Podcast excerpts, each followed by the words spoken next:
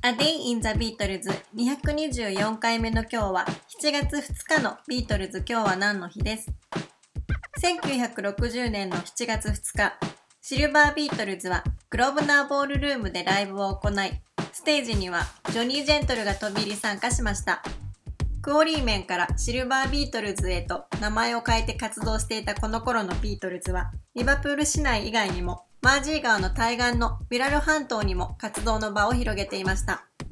このグロブナーボールルームは1930年代からダンスの会社を経営していたプロモーターのレス・ドッドが所有していた会場の一つで、シルバービートルズはアラン・ウィリアムスが持ってきたこのグロブナーボールルームとインスティテュートで行われるダンスパーティーの会場でのライブ出演をこの時期何度か行っています。アラン・ウィリアムスはビートルズにラリー・パーンズが主催しているオーディションを受けるように勧めたり、リバプールでの公演の世話をしたり、ビートルズとハンブルクをつないだりと、この時期とてもいい仕事をしていると思います。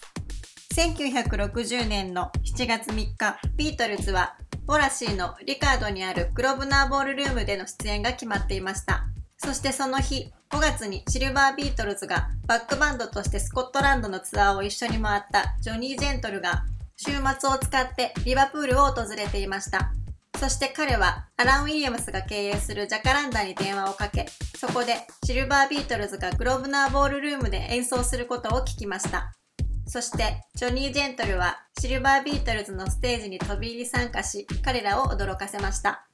シルバービートルズとジョニー・ジェントルはそのステージでバディ・ホリーやエルビス・プレスリーなどスコットランドツアーで演奏していたレパートリーを7曲ほど演奏しています。ビートルズは1960年の6月から1961年の9月にかけて合計14回このグローブナーボールルームで演奏したとされています。